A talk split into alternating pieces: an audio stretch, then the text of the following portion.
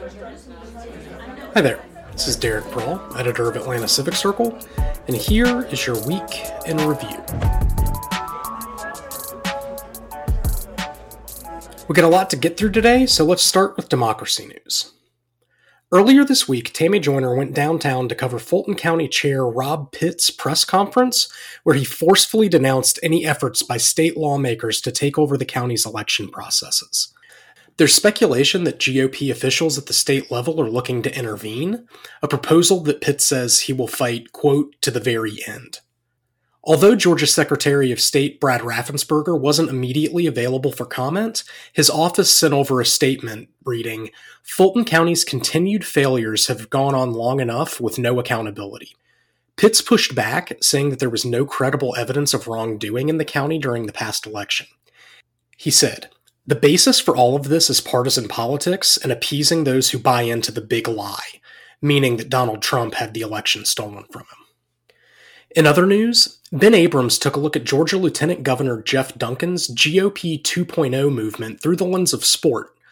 More specifically, the exhibition game Duncan scheduled between the Georgia Bombers, the team his son plays for, and the team his more liberal leaning friend CJ Stewart's Lead Inc. organization heads up, which is comprised mostly of at risk black youths. Players from both sides were pooled together and selected to form entirely new teams as part of the Breaking Barriers Classic to remind folks that inclusivity and cooperation are always preferable to division and mistrust. And lastly, this week Tammy and Ben worked together on two sweeping pieces that examine the differing opinions and views of U.S. democracy from generation to generation. A departure from our usual reporting, these interesting complementary stories paint a vivid picture of a fragile institution many hope can pull back from the brink. I can't really do it justice here, so give it a read and tell us what you think. In housing news, Sean Keenan recently attended a forum of mayoral hopefuls to hear what they had to say about the housing affordability crisis in the city and what their plans were for addressing it. City Council members Andre Dickens and Antonio Brown, along with attorney Sharon Gay, said they'd commit to expanding the city's affordable housing budget by tens of millions of dollars, which would likely mean raising taxes. However, former Mayor Kasim Reed and City Council President Felicia Moore said they'd prefer to explore other options the city might already have available. Sean also took a look at two reports this week the first showed renters need to earn more than five times the federal minimum wage to live comfortably in Atlanta. And the second revealed that 40% of Georgians fear eviction as the federal moratorium draws to a close.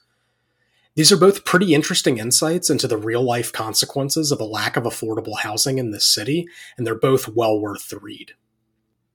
That's all we've got for you this week, but before we go, we're in our home stretch of our summer of funding. Atlanta Civic Circle relies entirely on grants and donations, so if you like what we're doing here and want to see more, please consider chipping in. Even a small monthly donation of just 5 or $10 will go a long way in sustaining our mission of civic journalism.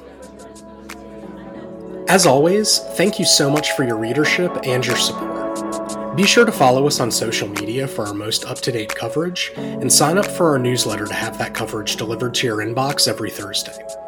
Thanks a lot for listening, and have a great rest of your week.